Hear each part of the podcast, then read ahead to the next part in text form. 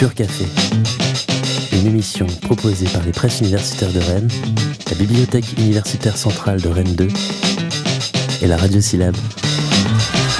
Lors de cette rencontre, Miguel Sierra Rubio, psychanalyste et professeur à l'Université de Rennes 2, présentera son ouvrage Les structures cliniques, fondements et perspectives d'une doctrine lacanienne. Déterminer une position subjective en tant que névrose, psychose ou perversion relève de la doctrine des structures cliniques. Mais loin de faire l'unanimité, cette conception est hantée par les idées reçues les plus disparates, d'où la nécessité d'interroger son bien fondé et son avenir.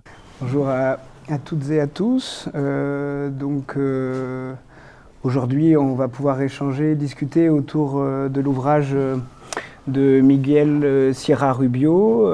tu es psychanalyste, membre associé du laboratoire EA4050 du site de Rennes. tu as enseigné dans des universités au Mexique, ainsi qu'à l'université de Picardie et à l'université de Rennes 2. Euh, tu es également psychologue clinicien au sein du réseau Louis Guillou euh, à Rennes. Euh, dans cette pratique, tu accueilles des personnes demandeurs d'asile et réfugiés. Hein. voilà. donc, d'abord, peut-être commencer d'un point de vue formel, pour parler un peu de ton ouvrage, puisque c'est l'enjeu. le titre, peut-être le rappeler, Les structures cliniques et avec comme sous-titre euh, Fondement et perspective d'une doctrine lacanienne. Donc euh, cet ouvrage est préfacé par François Sauvagna, euh, qui a encadré ta thèse doctorale à l'université de Paris 7. C'est ça? Alors peut-être commencer par dire que cet ouvrage se noue autour de trois parties. Euh, trois parties qui permettent en tout cas de cheminer avec la question euh, que tu poses finalement euh, du point de vue de ce syntagme, les structures cliniques.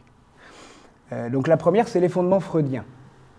les fondements freudiens dans lesquels on va redécouvrir, en tout même découvrir, les nombreux emprunts notionnels, voire les modèles que Freud fait à d'autres champs épistémiques. Hein. moi, j'ai été très étonné de redécouvrir euh, ces emprunts à l'histologie, donc euh, la science des cellules, à la grammaire, à l'architecture, à la science du vivant, à la minéralogie. Enfin voilà, comme ça tu égrènes un certain nombre de, références, d'emprunts qui permettent de saisir un petit peu le cheminement de ce concept chez Freud ou pas d'ailleurs. Je crois qu'il y a tout un enjeu qui, se localise à cet endroit-là. Euh, peut-être quand même pour faire un lien avec l'actualité, la semaine dernière, dans la méthode scientifique de Nicolas Martin, vous aviez une émission euh, sur euh, du coup France Culture qui s'appelait Freud de l'autre côté du divan. Et j'ai été très étonné puisque j'avais déjà lu ton ouvrage avant et d'entendre à la radio en tout cas euh, réinterroger d'un point de vue épistémique le Freud neurologue, neuropathologue, avant même d'être le Freud psychanalyste. Hein. Je trouve que c'est quand même quelque chose d'assez remarquable et dans laquelle on apprenait quand même que Freud a été proposé 12 fois au prix Nobel. Hein, c'est quand même euh, de médecine. Donc dans cette première partie, je trouve aussi qu'il y a quelque chose de remarquable sur lequel tu t'attardes beaucoup, puisque quand même, euh, c'est peut-être pas si courant que ça, mais tu as un, goût de la citation et du, détail de la citation qui est quand même assez marqué, et surtout euh, à partir des nombreux usages euh, de la métaphore qu'utilise Freud pour tenter, en tout cas, de représenter ce qu'il appellera l'appareil psychique. Hein. Et comme il va le souligner en 1925, euh, dans Ma vie et la psychanalyse, pour une chose précise, cet usage de la métaphore, et tu le rappelles à plusieurs endroits, pour s'éloigner de l'anatomie réelle du cerveau. Hein. C'est-à-dire qu'on entend dans ton ouvrage quelque chose d'un premier pas freudien avec tout son bagage euh, théorique, euh, même d'élève, on peut dire. Hein. tu reprends enfin toutes ces années universitaires, tous ces emprunts, pour arriver à la question analytique. Oui, ce n'est pas pour rien que Freud a, fait ce pas de côté. Ce qui est euh, toute la formation qu'il a pu avoir à un moment donné. Euh, pendant les années de médecine, euh, dans les multiples disciplines auxquelles les médecins se formaient de façon parallèle. Parfois, ils suivaient des cours de, chimie, euh, des cours de, minéralogie même.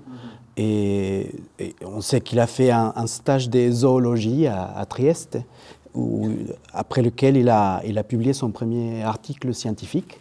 Et tout ça dans, un cadre de formation euh, pour la médecine à l'époque. Freud a fait un parcours extrêmement riche. Et une, un,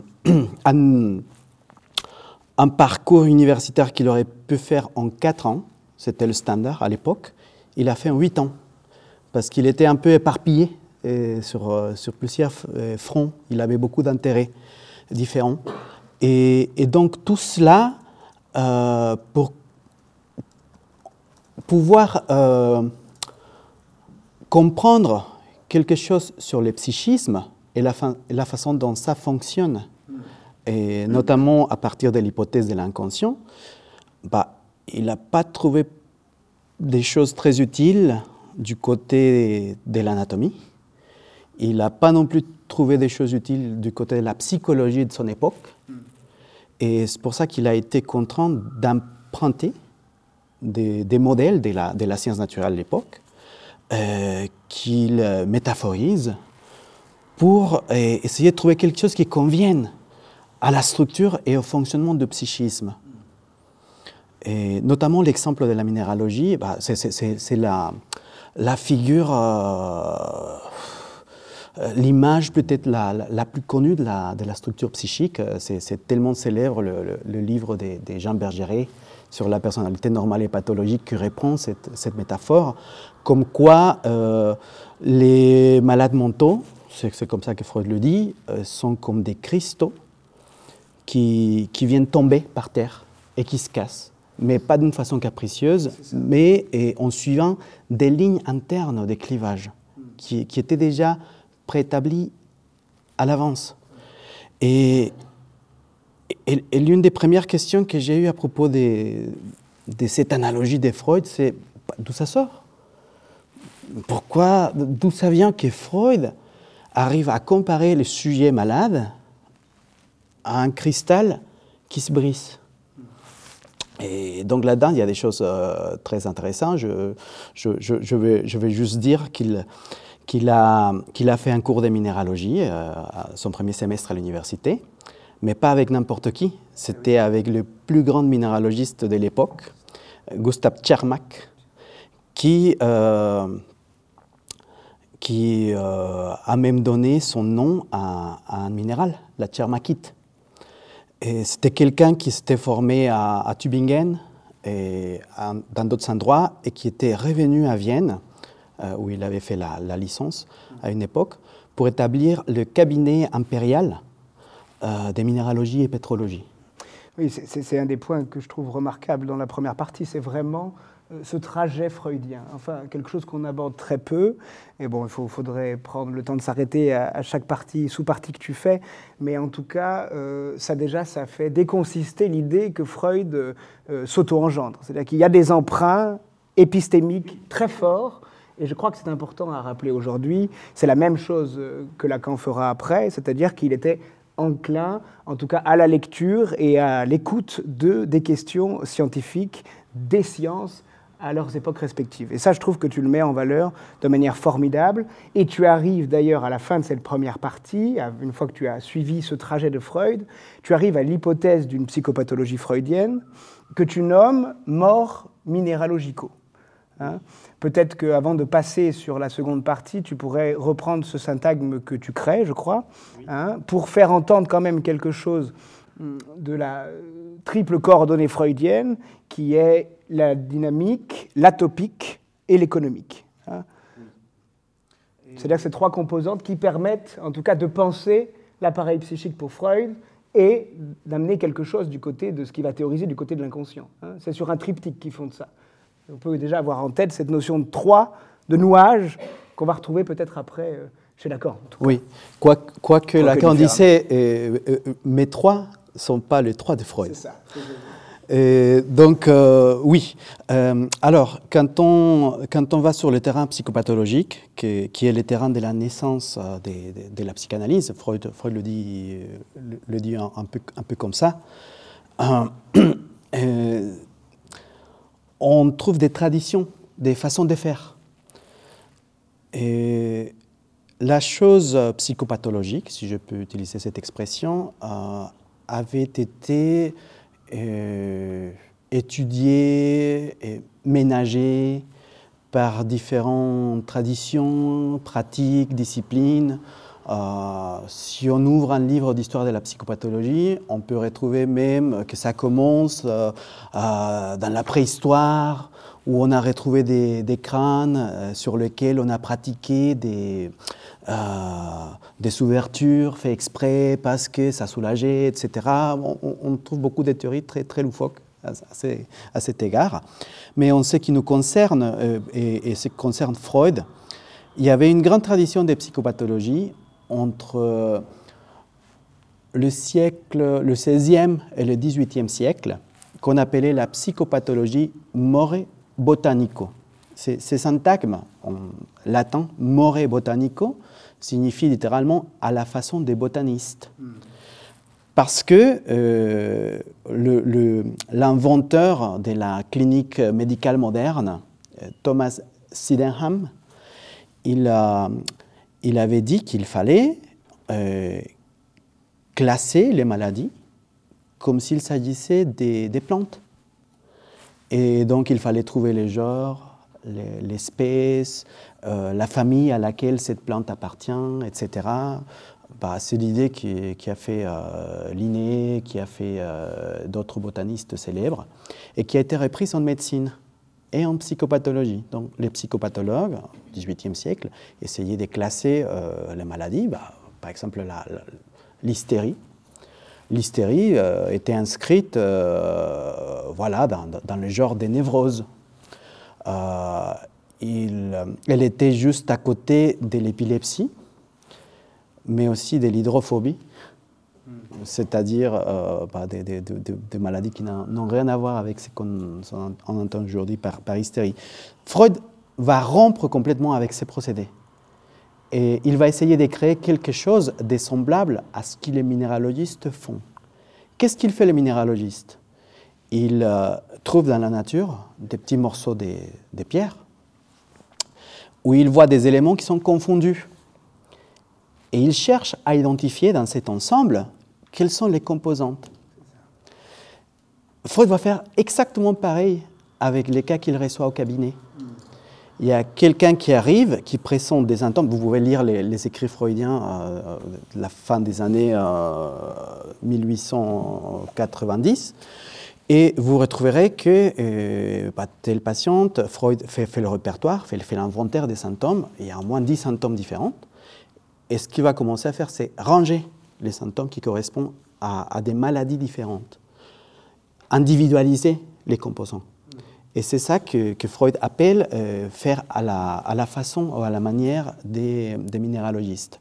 Moi, par, euh, par similitude avec le procédé moré botanico, moi j'ai créé ça que j'appelle euh, moré minéralogico. Et c'est là qu'on entend, je trouve, euh, déjà quelque chose de, l'étymologie même euh, d'analyse. Enfin, je le reprends souvent, mais analyse, c'est principalement, on en parle en termes médicaux, faire des analyses sanguines, c'est précisément séparer.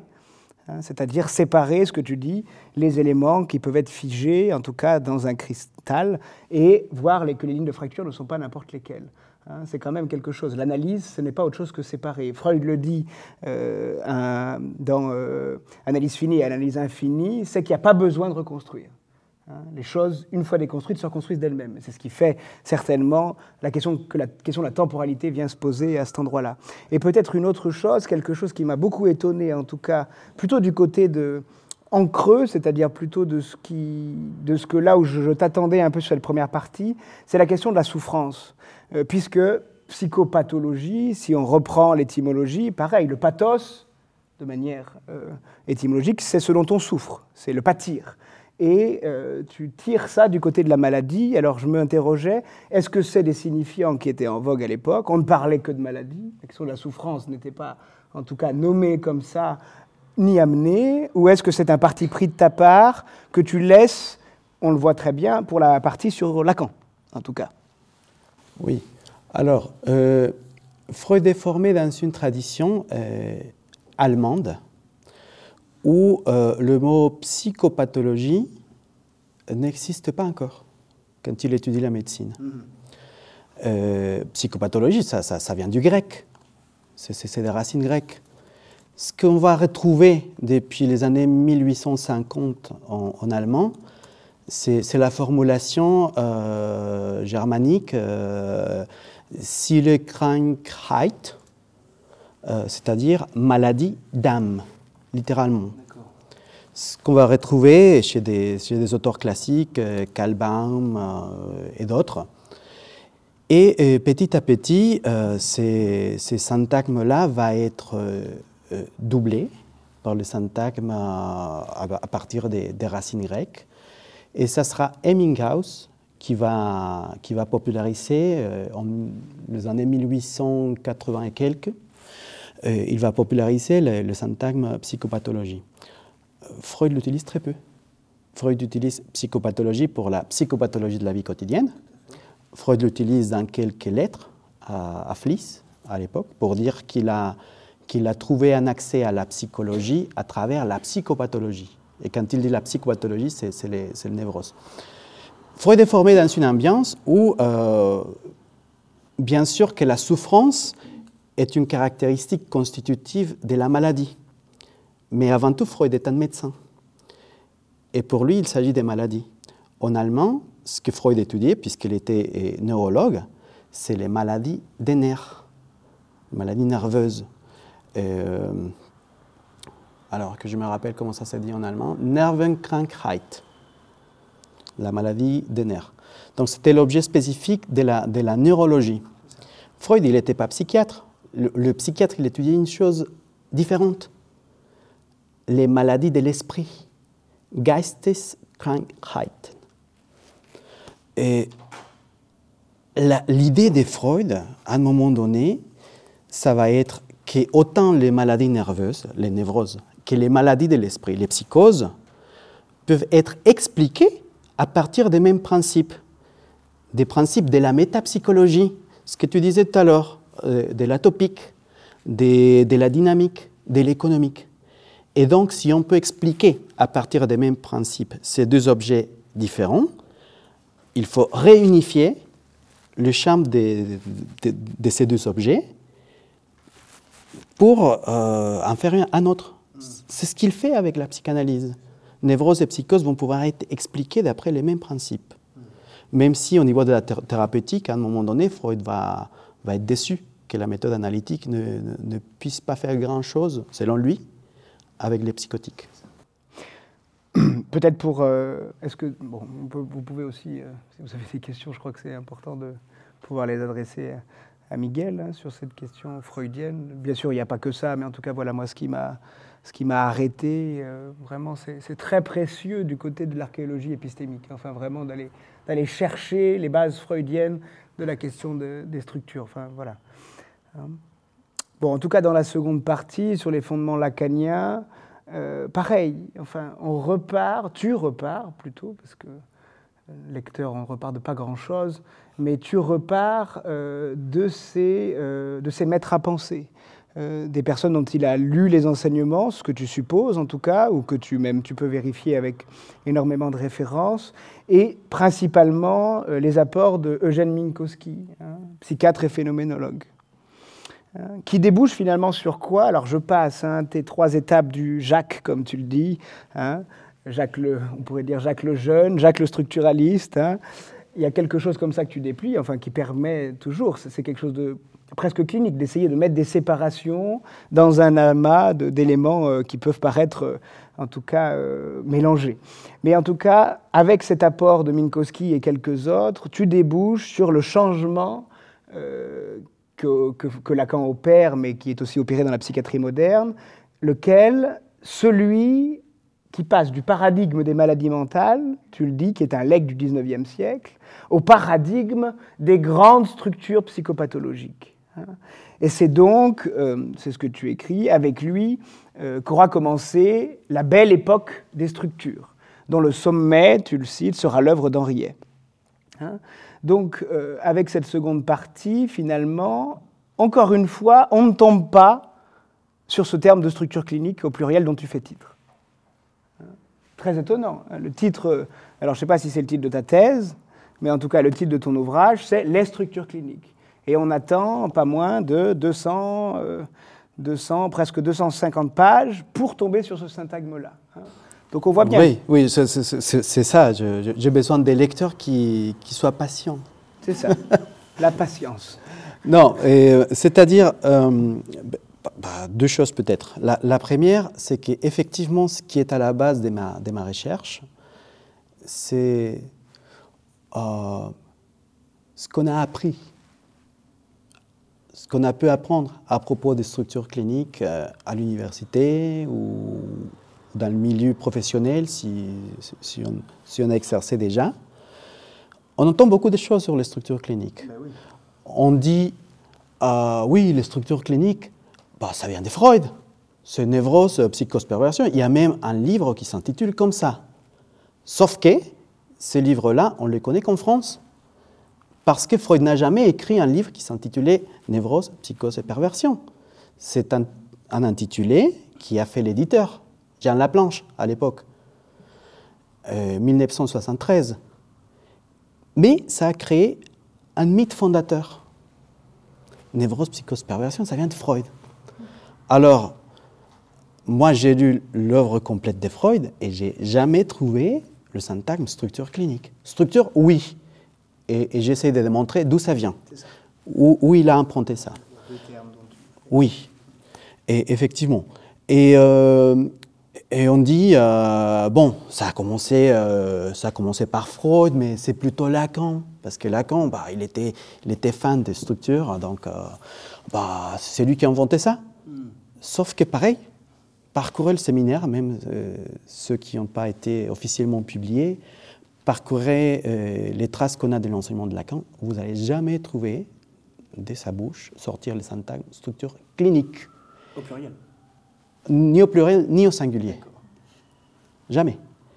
Il va parler de structure psychopathologique, quelquefois, mais il n'aime pas, autant, il pas autant ces termes-là, parce que ça se prête à confusion.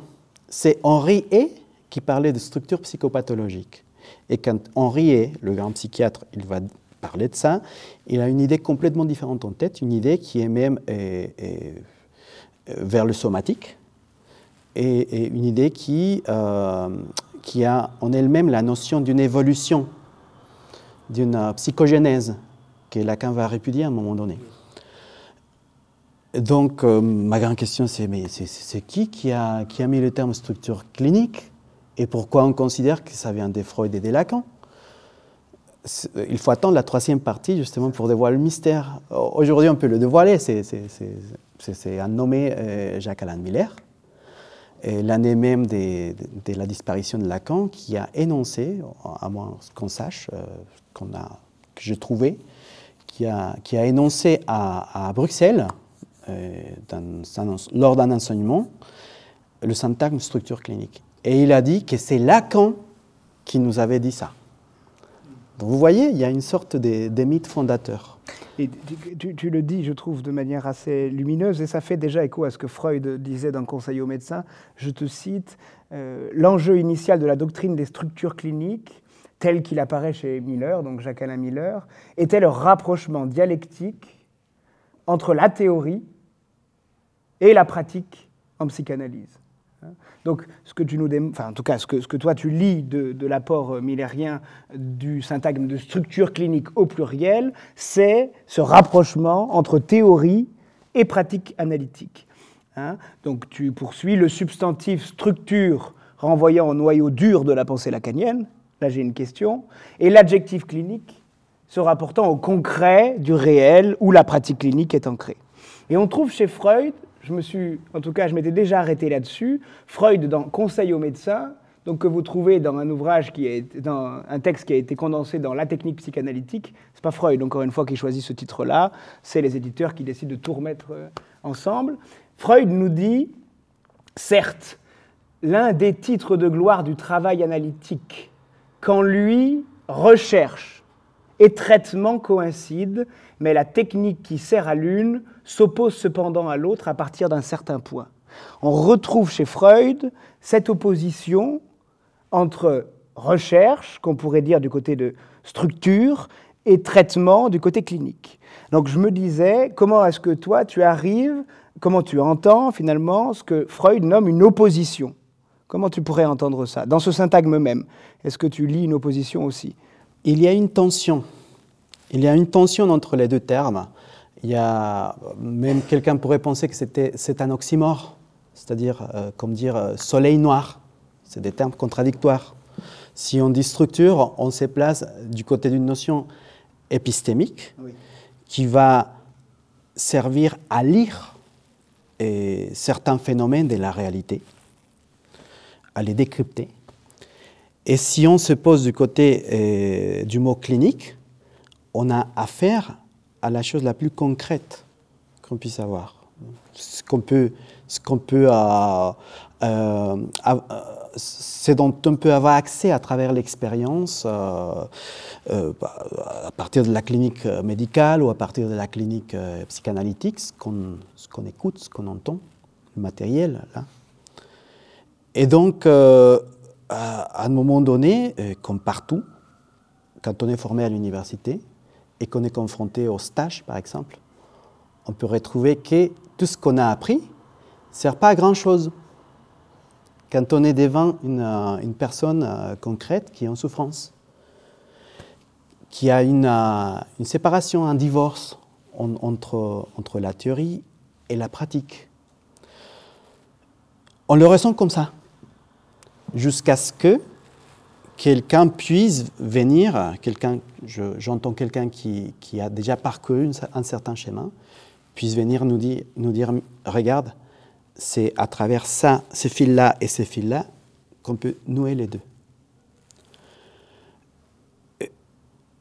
Pour moi, c'est ça, là, je suis, je suis en, admiration avec la stratégie de, de Jacques Alain Miller. Tu parles de publicité, c'est-à-dire passage au public. Hein. C'est-à-dire qu'il y a quelque chose, moi j'étais très sensible à ce que tu disais, ça sort de la sphère privée, euh, croit-on, hein, des, des, écoles de psychanalyse, et il y a quelque chose du passage au public. Hein. Tu parles de publicité, alors que le, pluriel était déjà employé par Green, si je ne m'abuse, le, pluriel et le singulier par euh, Serge Lebovici, c'est ça? Oui. Ben, comme partout, euh, Jacques Alain Miller ne n'est pas original. Il n'y a, pas 10 000, façons de conjuguer structure et, clinique ensemble. Et il y avait déjà d'autres d'autres analystes qui l'avaient fait aux années 50, aux années 60, mais avec une signification complètement différente. Donc je vous laisse la, découvrir. Ce que, je, ce que je voudrais souligner, c'est que chez Miller, il se rend compte qu'il y, y, a un problème à, à l'école de la de la cause freudienne qui, qui, était née à ce moment-là et auparavant à l'école euh, freudienne de Paris, créée, euh, la dernière créée par, par Lacan. Et, ce problème était que d'un côté, il y avait des, analystes qui étaient plutôt théoriciens, qui parlaient des mathèmes, qui parlaient, oui, le cas euh, bah, voyez lire, voilà, comme ça, machin, mais qui n'en tiraient pas de conclusion pour la pratique. Et au contraire, il y avait des praticiens de la psychanalyse qui étaient tous les jours, euh, qui recevaient en cabinet, etc., mais qui se retrouvaient en grande difficulté au moment de, voir ou de, ressentir les besoins de partager avec d'autres collègues, avec un superviseur, un contrôleur, d'être en contrôle, de, partager ce qui se passe dans la clinique, dans une expérience euh, par définition privée et transférentielle. Hmm. Et, donc, euh, Miller dit, mais mais arrêtons les bêtises. Il n'y a pas vraiment d'opposition, il y a une tension. Il faut, il faut le mettre en tension, la structure et la clinique, et, il, faut, il faut que ça puisse être dialectisé.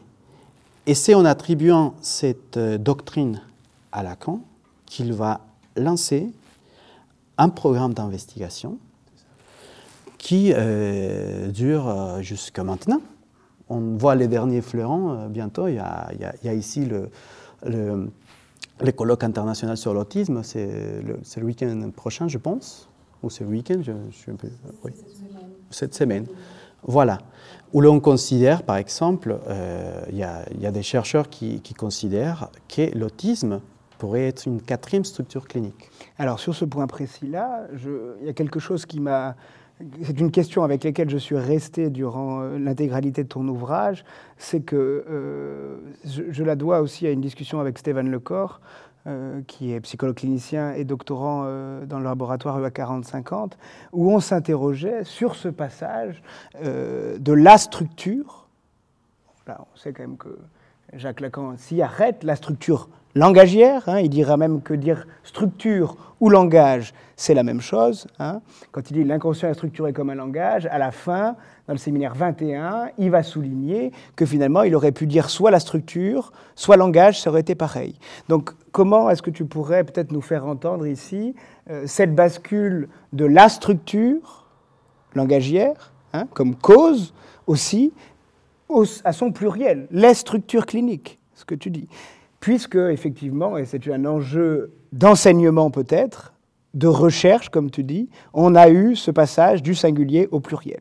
Comment est-ce que tu pourrais reprendre ça aujourd'hui euh, avec nous, en tout cas? La structure du langage est quelque chose qui nous préexiste. Quand on arrive dans ce monde, on a déjà été parlé.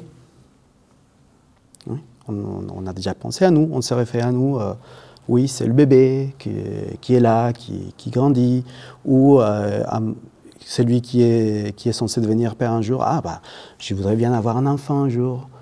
Il y a eu déjà des échanges au niveau symbolique sur nous. La, structure de langage où l'on est pris, ça, nous préexiste, ça nous précède.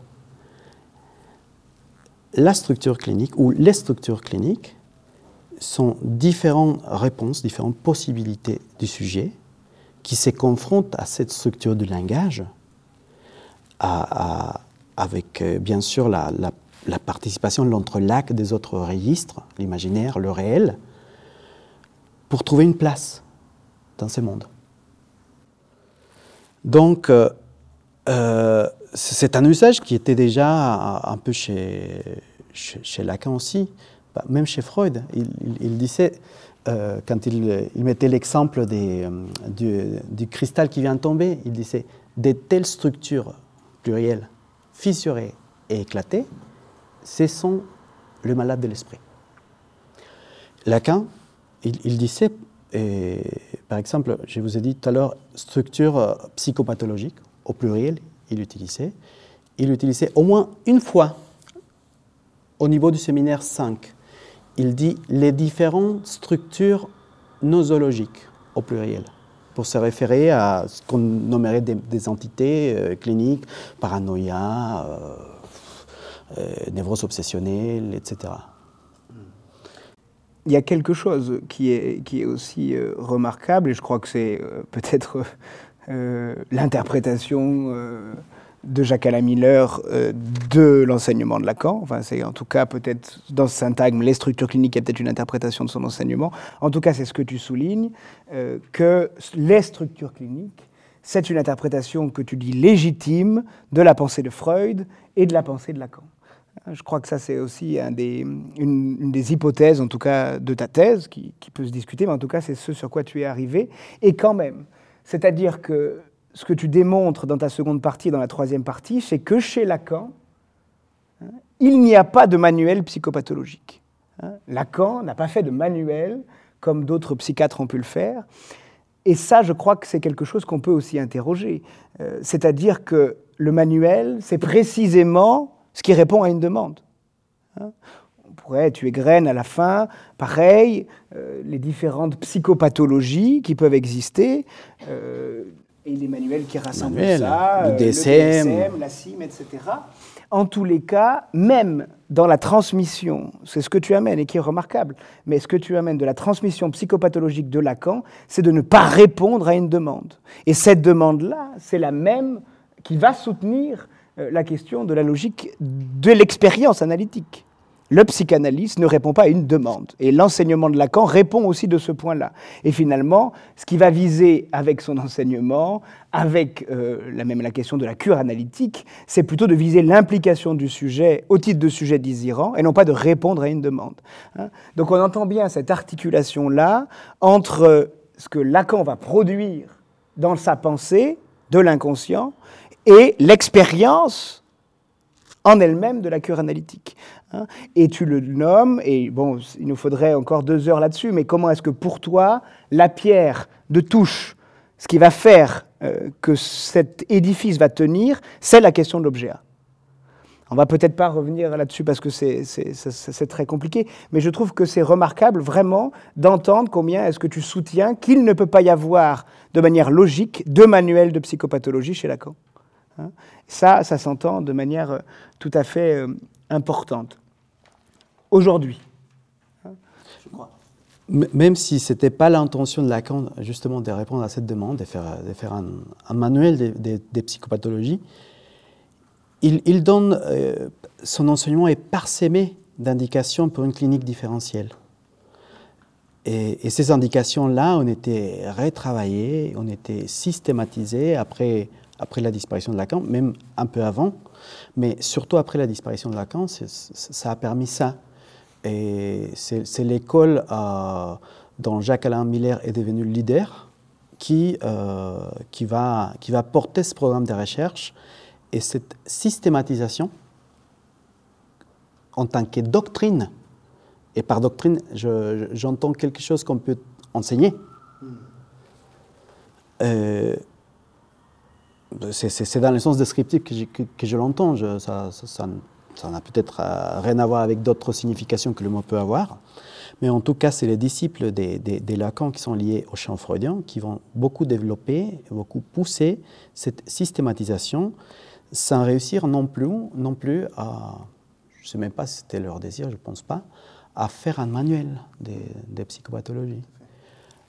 Des manuels de psychopathologie euh, psychanalytique, on était après, après essayé. Euh, celui dont, dont, mes recherches sont parties, euh, à un moment donné, c'est lui qui a été fait par mon directeur de thèse, par François Sauvagna, en collaboration avec d'autres analystes espagnols malheureusement pas publié en français pour l'instant, qui, s'appelle euh, Fondement des, psychopathologies psychanalytiques.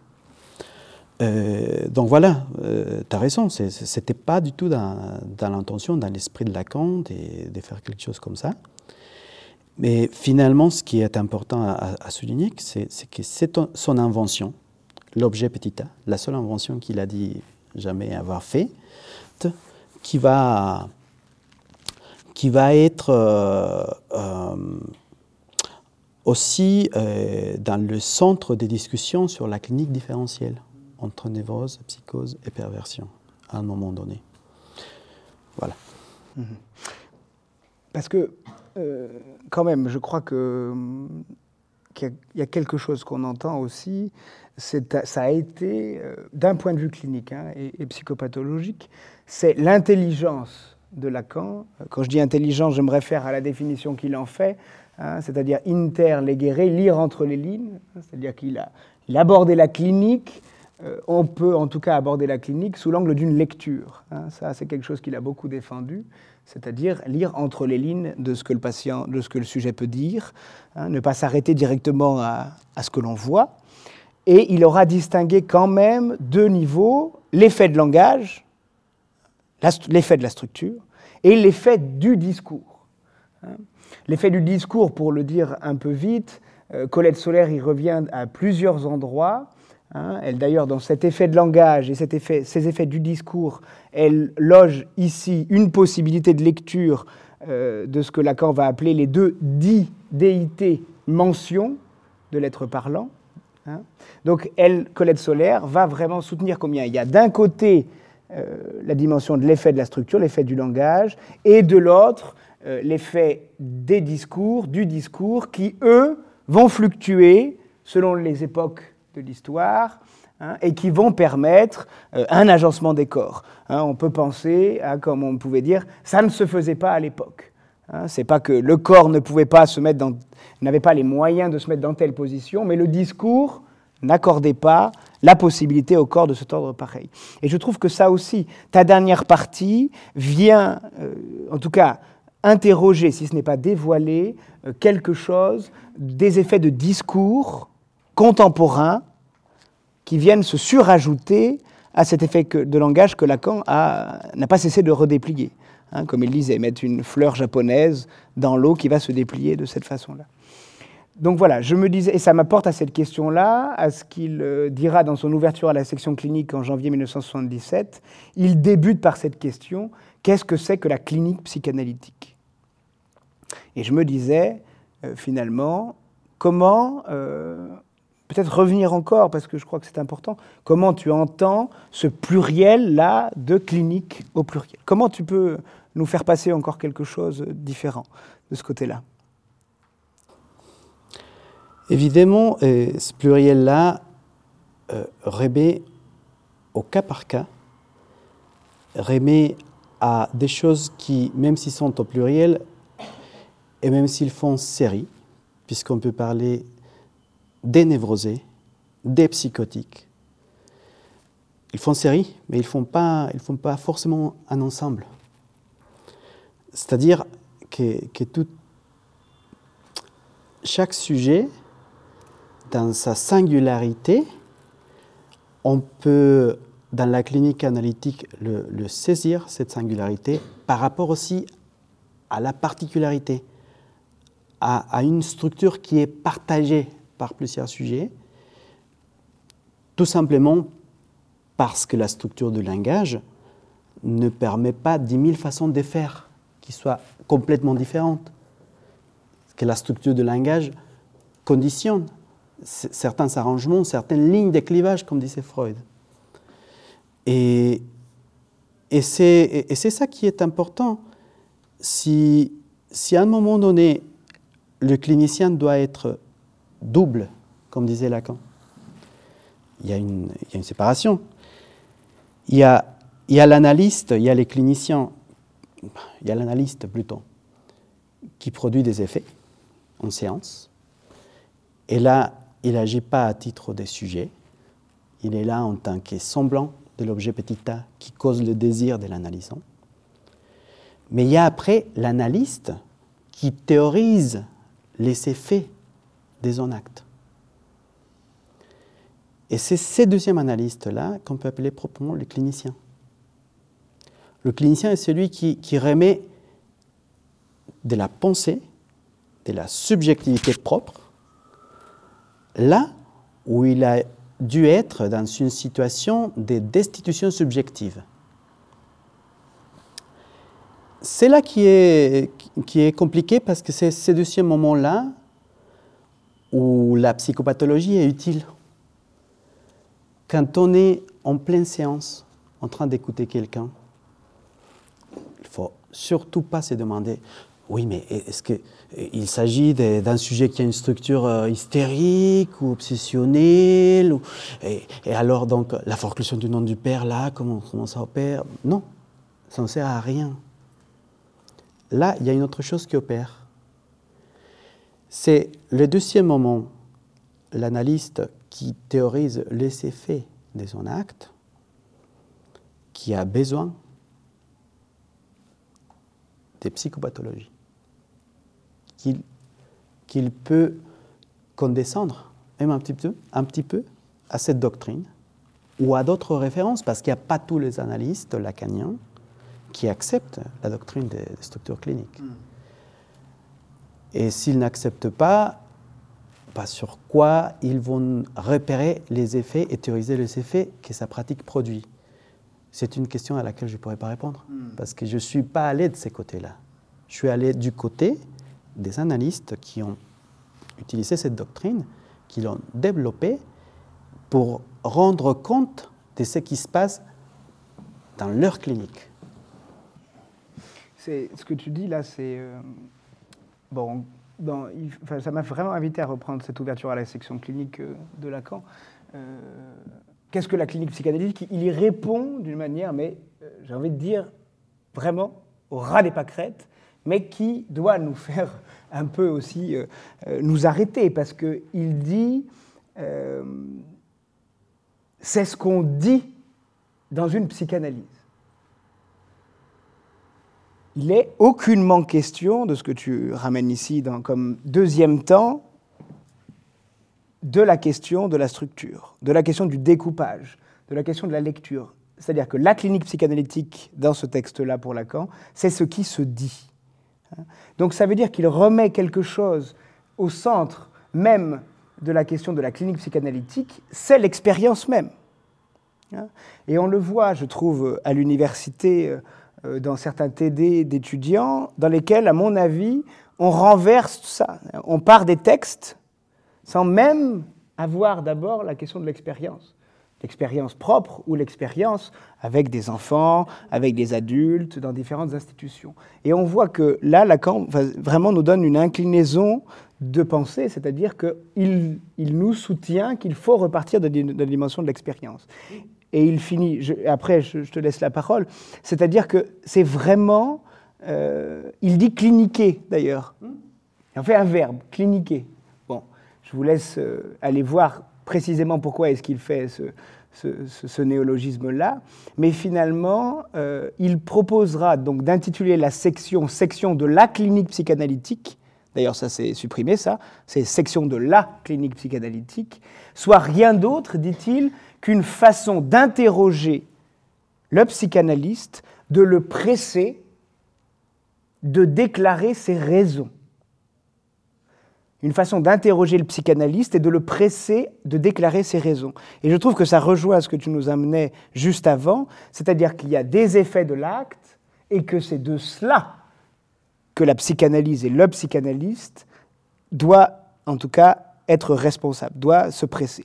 Et du coup, s'ouvre pour moi là la dimension que tu abordes en ouverture de, ton, de ta thèse, qui est la dimension de l'acte, qui, est-ce que pour toi, elle se coordonne à la dimension des structures cliniques? Est-ce que l'acte est différent en fonction de la dimension des structures cliniques? Je serais tenté de dire oui, d'après mon expérience. Euh, même si la, je vais parler dans ces termes, la méthode psychanalytique, c'est un terme de Freud, même si la méthode psychanalytique est la même, pour euh, tous les sujets, les interventions qu'on peut faire à l'égard de la structure d'un sujet donné ne seront pas les mêmes, forcément.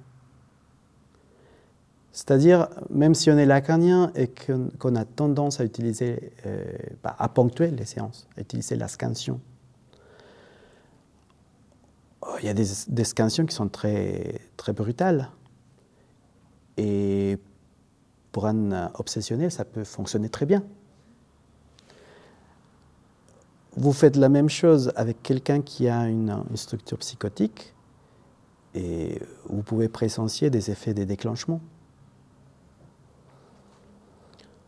Euh, ne pas que ça soit euh, quelque chose à craindre. Lacan nous disait qu'il faut, faut jamais reculer devant la psychose. Si l'analyste a quelque chose à faire, c'est ne pas reculer devant la psychose. Mais je pense qu'on ne fait pas les mêmes interventions. On ne fait pas pareil. Et quand on ne tient pas compte de la dimension de la structure du sujet, bah, des fois, on peut, on peut faire certaines interventions qui sont à côté de la plaque. Il y peut-être une différence, il y aurait peut-être une distinction à faire entre ce que tu dis intervention et ce que Lacan va nommer acte, hein, qui est déjà, il le dit, l'acte analytique, c'est aussi, euh, peut-être une de ses inventions aussi, quand même. Qu'est-ce qu'il entend par, euh, par acte, en tout cas? Euh, Peut-être la dernière partie, quand même, puisqu'elle est ancrée pour moi dans les effets de discours. Hein, ce qui se dit aujourd'hui dans le lien social euh, sur la question euh, du trouble, hein, et tu montres, euh, tu repars, excusez mon, mon, accent anglais, mais tu repars de, du syntagme anglais, du coup disorder, hein, et tu dis vraiment que ça vient de la dimension du trouble, et comment aujourd'hui on a quelque chose d'un refoulement comme ça que je nommerais, de la question de la cause dans la psychopathologie descriptive. Tu nous montres, et c'est ce que j'ai essayé de, de vous décrire comme fil pour vous donner envie d'aller rentrer dans, la thèse de Miguel, mais il y a quelque chose euh, d'un déplacement de Freud par rapport à une certaine vision euh, de ce que tu appelais les maladies d'âme. Comment est-ce que la question de la cause vient se décaler? Elle n'est plus ni organique, ni imaginaire, mais avec Lacan, elle vient se loger du côté de la structure langagière, du côté du symbolique, et comment est-ce que dans ta dernière partie, on voit comment cette ouverture qu'a permis la psychanalyse quant à la question de la cause a tendance à se refermer, et pour arriver finalement à un retour de l'effacement du symptôme au titre d'un trouble. Hein. et je m'interrogeais comment tu lirais aujourd'hui justement euh, cette... Euh, cette euh, allons, trouvons un terme un peu modéré, mais cette multiplication de la dimension du trouble. Hein. trouble envahissement du développement, trouble du spectre autistique, trouble du comportement, etc. etc. Comment, toi, d'un point de vue épistémique, euh, avec ta thèse, tu peux nous, voilà, nous dire quelque chose de cette bascule du symptôme au trouble? À l'époque où, on parlait de maladies euh, nerveuses et maladies de l'esprit, le mot maladie suppose qu'il y a une cause. Euh, un agent extérieur, par exemple en médecine, qui va venir infecter l'individu et qui va produire des symptômes. Freud reprend le, terme-là et il euh, va supposer que derrière euh, les cas d'hystérie, des névroses obsessionnelles, etc., il doit y avoir une cause, voire plusieurs, mais surtout une cause qui va être euh, vraiment déterminante de la, maladie en elle-même. déjà, Lacan, aux années 50, va resituer la chose et il va, il va nous apprendre à parler plus proprement au niveau euh, psychopathologique en disant, à proprement parler, il n'y a qu'une seule cause. C'est l'objet petit a, cause du désir.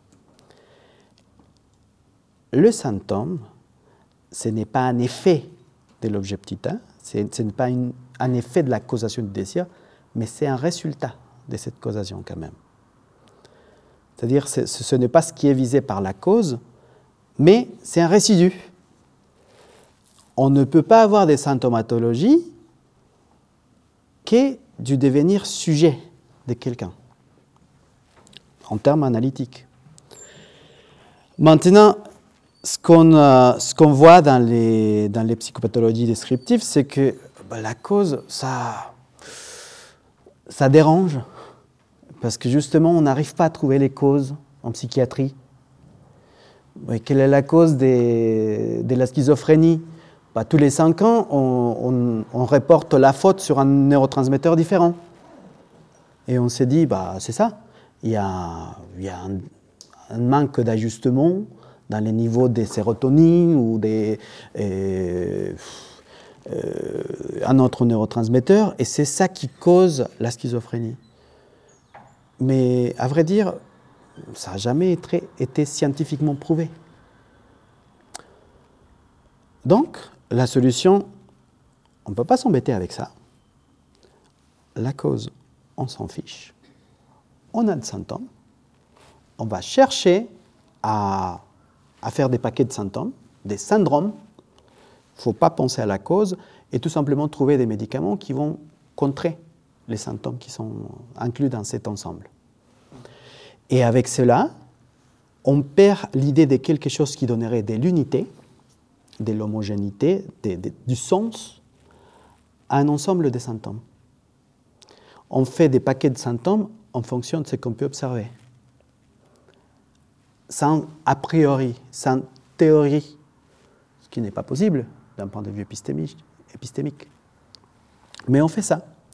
Et donc on assiste à un éparpillement euh, de, tout ce qui peut concerner les résultats, euh, le, dommage collatéraux du devenir sujet de quelqu'un, qui va être médicalisé. Ça, c'est abusé, il me semble. Donc on entend, et puis je ne sais pas, en tout cas, ce, ce, parcours, euh, en tout cas, de la description des symptômes de ce que tu peux appeler après syndrome, à la dimension de la logique. Hein. C'est-à-dire que quand même, ce que tu amènes avec ta deuxième partie, c'est que la question des psychoses, des névroses, voire des perversions, quand même, qui est quelque chose que tu interroges aussi, répond euh, d'une certaine logique. Et d'ailleurs, euh, bon, on a peut-être peut l'heure, mais en tout cas, il y a quelque chose, il y a un grand absent pour moi dans ta thèse, c'est la question euh, de la névrose traumatique et de la névrose de guerre. Et je me suis interrogé, donc ça c'est un concept que Freud va, en tout cas, va mettre à l'épreuve en se disant, est-ce que ça tient le coup? Est-ce qu'il y a une logique euh, dans cette névrose-là? Et finalement, je me suis dit, si c'est absent, est-ce que ce n'est pas justement en tant que Freud n'est pas arrivé à déduire, ce que tu dis, un, point de fracture du cristal, une logique particulière à cette forme d'observation, hein, quelque chose qui s'est répété sur son divan? Voilà, je me suis dit, ça pose aussi ces questions de toutes ces petites, euh, euh, tous ces petits rhizomes cliniques que Freud, que Lacan ont pu distiller et qui finalement euh, ne sont pas restés comme des entités structurelles. Oui, c'est tout à fait ça. Dans la même lignée, Lacan va reprendre cette idée du, traumatisme pour en faire quelque chose qui est à la base du sujet, de sa confrontation avec, avec le langage. Dans, ces points où c'est nous, euh, le signifiant et la jouissance, euh, il y a quelque chose que les raies du signifiant n'arrivent pas à capturer, qui fait trou. D'ailleurs, il va, il va inventer ce néologisme, le traumatisme, euh, pour désigner ce qui est originaire du sujet, le, trauma en tant que tel. Et parfois, il dira que dans les événements qui, qui, nous arrivent dans la vie, qui peuvent constituer des moments traumatiques, bah, c'est justement un trop, T-R-O-P, un traumatisme. Il y a quelque chose en trop là-dedans.